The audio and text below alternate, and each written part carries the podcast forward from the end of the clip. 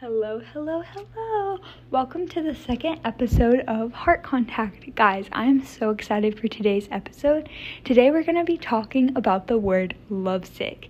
This word is so beautiful and it almost has just so much meat to it, and I can't wait to dive in and really just discover and have some heavenly insight on this word. I am really excited. So let's just dive right in. I'm going to start with prayer. Dear Jesus, I thank you for today. I thank you for each listener. Lord, I pray that you would just overwhelm each listener with so much joy, overwhelm them with so much peace that just surpasses understanding. And Lord, would you use me as just a vessel to just really dissect and hear what you have to say about this word lovesick. Use me today. You have all the glory and all the honor. Okay, guys, let's dive in. Alright, guys, let's go into the actual dictionary definition of the word lovesick. So, um, you can Google it, you know, look look at the word lovesick for yourself. Lovesick. Oh my gosh, ew, so sorry. That wasn't me, guys. I accidentally pushed the, you know how like Siri or whoever that is will like read it to you. I accidentally pushed that. Anyways, lovesick. In love or missing the person one loves so much that one is unable to act normally. Some similar words to the word lovesick is yearning, longing, lovelorn. I have no idea what that means. Um, frustrated. Uh, don't know how to read that word. Love struck. So yeah, I'm gonna read it again so it can really just soak in and resonate with you guys. So it means in love or missing the person one loves so much that one is unable to act normally. Wow. Okay, guys, it's scripture time. So I'm going to be reading from Psalm 63, verses 1 through 8 to kind of, you know, set the mood. I'm going to be reading from the Passion Translation so you guys can either follow along or just simply sit back and listen. So it says, O God of my life, I'm lovesick for you in this weary wilderness. I thirst with the deepest longings to love you more, with cravings in my heart that cannot be described. Such yearning grips my soul for you. My God, I'm energized every time I enter your heavenly sanctuary to seek more of your power and drink in more of your glory. For your tender mercies mean more to me than life itself. Oh, how I love and praise you, God. Daily I worship you passionately, and with all my heart, my arms will wave to you like banners of praise. Okay, so obviously all of these verses are beautiful, but the part that stands out the most to me is that last part where it says, My arms will wave to you like banners of praise. This kind of leads me into my first point, which is being lovesick creates action being lovesick creates some sort of action. Like if you think about every romance movie, like it kind of has the same storyline. Like the prince like will literally slay a dragon to like get to his bride. Like it creates action. And so if it's like that with every earthly relationship like between man and a woman, like when a guy's like lovesick for a girl, like he'll pursue her, he'll ask her to be his girlfriend and then he'll ask her to marry him. Like there's just steps like you can't just bottle it up. Like when you're lovesick for someone, like that's really probably not even healthy. Like if you're love if you're in love with someone and you just hold it all in, that's definitely not healthy. So love being lovesick creates action. So if it's like that with our relationships on earth, how much more does God want us to just like, I don't know, wave our arms like banners, you know? That's like an action. So that's why in worship, like, that's why we lift our hands. That's why we dance. That's why we sing. That's why we, you know, play the piano or play the guitar. That's why we do all of these things. Is because being lovesick needs like an action. And so I was sitting and I was asking the Holy Spirit, like, Holy Spirit, what are some actions I can do to just express my lovesickness for you? And here's like a tiny little list of the things I really felt impressing on my heart evangelizing, loving our brothers and sisters, literally just like evangelizing. That's like an action because it goes from he loves me. Oh, he just loves me. I'm so in love with Jesus. La la la la. To he loves you. He loves you. He loves you. Like you gotta share. You gotta like tell everyone. So evangelizing and just loving on our brothers and sisters are two of just the main things that the Holy Spirit was pressing on my heart of how to kind of just like create an action for this love sickness that I feel burning in my heart. Okay, so like if you think about a relationship between two people, they aren't just like dating or they aren't just engaged or married because of what the other person can do for them. If that is the case, it's probably toxic. But think of just like a really healthy relationship. They aren't just dating each other because of what they can get out of the other person. They're literally probably dating because they're best friends and they enjoy enjoy each other's time. So if that's how a healthy earthly relationship looks like, how much more does the Heavenly Father want that type of relationship with us? And guys, I'm guilty of this too, but like a lot of times we can look at Jesus for an open door, or we can just simply look at Jesus to get clarity on a situation. But the Lord is lovesick for us, and He literally just wants us to look at Him and have that intimacy with Him and linger in His presence and not look at Him for an open door, but just look at Him to get to know Him. Because, guys, it's a romance. Like, He's the bridegroom and we're the bride. And so I really encourage you, kind of like going back to my last episode, kind of just gazing upon the beauty of the Lord. I really encourage you to just get lovesick. Like, you're not able to act normally without his presence because he's bread he's the bread like his word is the bread for our day like really just sitting in his presence not for oh what can jesus do for me? Like what open door can i like walk through? But instead just really looking at him and just loving on him. And guys the craziest part is that jesus is lovesick for us he's a jealous god isn't that so beautiful so Deuteronomy 4:24 says, "For the Lord your God is a consuming fire, a jealous God." Guys, Jesus is jealous for us. That is beautiful. And a lot of times, like, especially sometimes in the morning, I'll wake up and I'll almost feel like a heaviness, but it almost just feels like a spiritual hunger. And guys, a lot of times, spiritual hunger is God's jealousy. Like, He just wants time with us if we woke up, honestly, if I woke up and felt really like tee hee, like happy, like yay, this and that, and sometimes I do wake up feeling that way. I'm not saying I don't. I would probably go on with my day, especially like how busy I am with classes. I would probably go on with my day and not spend time with Jesus till like a lot later. But a lot of times I'll wake up in the morning and I'll just feel this kind of just like hunger. And it doesn't feel the best, but because I feel that hunger, I go and spend time with Jesus. So spiritual hunger is honestly to me just the jealousy of God wanting my time. Like and I really just advise you guys like a lot of times especially I'm guilty of this. Like I will feel that like hunger and I'll feel that void and I'll fill it with like TikTok or like the approval of man but that void and that hunger is truly God's jealousy. Like, He truly just wants our time. He wants us to sit and linger in His presence. So, y'all, I encourage you the next time you kind of feel that pull, just realize that that's spiritual hunger. That's the Lord yearning for your time, yearning to just speak to you because He knows how many hairs you have on your head someone who doesn't like love you or is, doesn't really care, like a stranger wouldn't know how many, or even take the time to know how many hairs you have on your head. But the Lord is so lovesick for us that He almost just like plants that spiritual hunger in our hearts to really just spend time with His in His Word because His Word is our bread. Like it's so important. So I encourage you guys to really just almost press into that hunger because obviously like if you think about it practically like when you're hungry for lunch, that's honestly it's not the best feeling to feel hungry.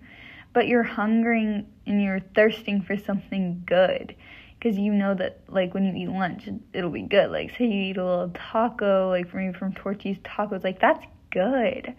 So when you feel that spiritual hunger, press into that and try not to fill it with synthetic remedies, but instead fill it with what it's actually designed for, guys. We have a void, like we're we're made to fill that void with his Holy Spirit. And I really just can see God just sitting at the right hand of Jesus sitting at the right hand of God and being jealous for us, being so excited to hear about our day, you know? So it's just beautiful to think like it's mutual like it's not just we're lovesick for him which we are but he's lovesick for us too and that's just beautiful guys the cross is the ultimate act of being lovesick when we just think about the fact that Jesus died for us when that was literally our death, like that's the ultimate act of being lovesick. He loved us so much that he died for us. Like that's insane. Like wow, Jesus just loves you so much. Like he literally wants your time. He's a jealous God. And going back to just the definition, um, unable to act normally, like guys, that's the old man. That's literally the old man that part that's not able to act normal, when we're not walking in His presence, when we're not spending that intentional time with Him, that unable to act normally is our old man. But when we are resting in His presence and really just thanking Him, like, thank you, Jesus, that you loved me first, that cross was the ultimate act of being lovesick. And when you just really rest in His presence, suddenly He'll fill you up and you will be able to love your brothers and sisters. You will be filled with so much joy and peace. And that's the new creation that we have in Christ Jesus. So really just let that soak in and really just realize it's mutual. And honestly, he his love for us is more than we could even ever love him. Like he is so in love with you and he is just lovesick for your heart. He's lovesick for your time. So really just recognizing that main point that the cross is the ultimate act of being lovesick. Like he set the bar, like he set the tone. So, guys, the term Maranatha is the ultimate cry of being lovesick. Come, Lord Jesus, come. We are his bride and we're ready and we're excited for him to come again. Maranatha. Come, Lord Jesus, come. He has come, he will come, and he's coming back again. So, I've really been studying just the word Maranatha and how that par- is parallel with like love sickness. I've really been studying the second coming and I was watching this documentary with my dad. It's called Before the Wrath. I definitely recommend that you guys watch this documentary, but I'm going to kind of give you like the little spark notes of it. And it will literally blow your mind. Like Oh, it's crazy. So, whenever Jesus was describing something to his disciples, he would use something that they were already familiar with, that they already knew of, and then he would go, This is like the kingdom of heaven. So, for his second coming, he uses a Galilean wedding as kind of a parallel. So, through this documentary, I really learned about Galilean weddings. And I learned that in a Galilean wedding, which was the biggest event ever, like this was a huge deal. So no wonder Jesus uses this as a parallel for his second coming. So in a Galilean wedding, the bride would drink from the cup and the bridegroom and the bride would get married. And then the bridegroom would go away for a little while to prepare a place in his house for his bride. Guys, that sounds kind of familiar. So he would go away for a little bit to build onto his house and build a room for them to live in. And the crazy part is is the bride didn't know when her bridegroom was going to come and get her. And the craziest part is that the bridegroom didn't even know himself. The only person who knew and had a say of when the bridegroom could go get his bride was the father.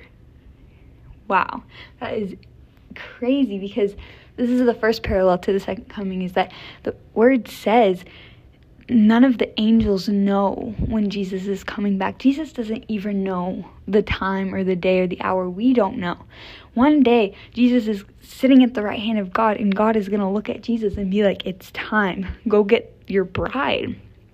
And so, back to the Galilean wedding, um, he'll just be building onto the house, preparing it for her um, he went away to prepare a place. He's just building, whatever.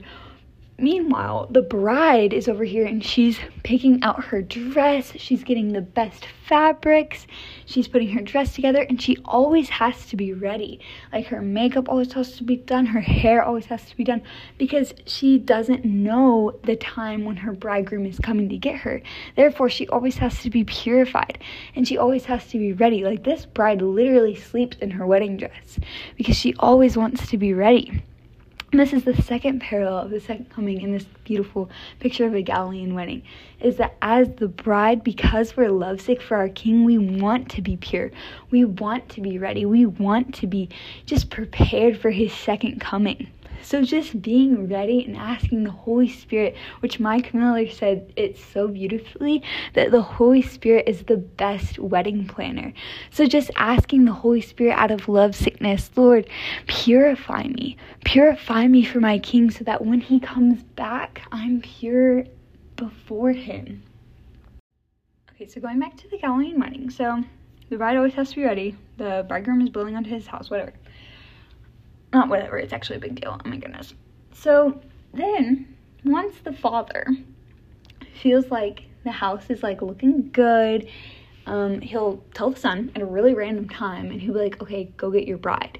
And this usually, like in Galilean culture, would happen in the middle of the night. And it's kind of crazy because the Bible says that he'll come like a thief in the night, so maybe that's a little parallel there. But the bridegroom's dad will be like, okay, it's time, go get your bride. And the bridegroom isn't just like, okay, he is excited. He's like, woohoo, like it's time. And I just oh see this beautiful picture. Like if it can be this in a Galilean wedding, like imagine how beautiful it's gonna be. Jesus is gonna be sitting at the right hand of God. God is gonna tell Jesus, okay, go get your bride. And because Jesus is lovesick for us, he's gonna be excited. He's gonna be like, finally, we get to be together. So, in a Galilean wedding, the bridegroom finally gets permission from his dad to go get his bride. And he'll super excitedly go get her and he'll blow like a ram's horn and the crazy part is is everyone in the city they can only come to the wedding if they're ready because it'll happen when they least expect it it will happen in the middle of the night so the citizens and the people in the city have to be up and they have to be ready if they want to come join the celebration. But if they're sleeping or if they're not ready, the doors of the Father's house will close and they will celebrate for seven days, and the people who aren't ready won't be able to join. And that's like the third or fourth parallel is that we have to be ready, guys. Because when Jesus comes back and the d- doors close, guys, that's it's a done deal. So just oh, guys, I get so excited about this type of stuff, but just that parallel of the Galilean wedding and the second coming is so powerful, and just that main part of wanting to be pure and always being ready for our King because we're lovesick for Him. We love Him and we want to be pleasing to Him. So the documentary, I definitely recommend watching it because I can only explain like a little but the documentary is called Before the Wrath and it's very powerful and I definitely recommend going to watch it because they can probably explain it a lot better than I just did. But I definitely recommend going to watch that to really just get a better understanding of just the term Maranatha, come Lord Jesus, come. We're crying out Maranatha because we're excited and we want him to return. We want to be with him in heaven. Okay, so to kind of conclude and wrap everything up, um, and recap, remember that our God is a jealous God. Deuteronomy 4:24 For the Lord your God is a consuming fire. He is a jealous God. It's mutual. This love sickness is mutual. So when you feel that spiritual hunger, when you feel that pull into his presence, listen to it and don't try to fill it with synthetic remedies. Don't try to fill it with things of this world. I want to turn really quick to Jonah 2 8, where it says, Those who pay regard to vain idols forsake their hope of steadfast love. That's really powerful. When we pay regard to vain idols, for example, TikTok, approval of man, or just anything you can think of that is just a synthetic remedy, we forsake our hope of steadfast love. It says it right here in Jonah 2 8, which I just read. We forsake our hope in steadfast love. So, guys, I encourage you just be alert. Don't fill that void with synthetic remedies, but instead, just look at Jesus and be lovesick for him because he will fill you with so much joy and he will fill you with so much peace. Every other synthetic remedy, everything in this world becomes like a joke. Like it's actually a joke compared to the presence of Jesus. And then, guys, remember that being lovesick involves action. In Psalms 63, I think it's verse 8, it says, My arms will wave to you like banners of praise. Guys, when you're at like some worship night or if you're in church, like just don't let fear of man creep in. Praise him. You've got to praise him. Like this love sickness needs an action. So don't let fear of man creep in. Literally praise him fervently. Go evangelize. Let this love sickness have an action because, guys, it's not good to bottle it up. Don't bottle up this lovesickness. Instead, just direct it into evangelism, direct it into loving your brother. Because it goes from he loves me, he loves me, to he loves you, he loves you. And lastly, to conclude, guys, just really meditate on that term in Maranatha. And then just that whole concept of the second coming in a Galilean wedding. Like, we are lovesick for our King. We're excited for him to come back. And because we're lovesick, we want to present our very best. We want to be purified vessels before Him. And so I just want to remind you guys, He's coming back. Like, He is coming back. It's not just maybe like something that some people believe. Like, it's a fact. Like, He is coming back again. Like, one day, the eastern sky is going to pop open and He's going to come down on a white cloud and He's going to come for His bride. And so we have to be ready. So let that just love sickness say, Holy Spirit, purify me. I want to present my best to my bridegroom because I love him.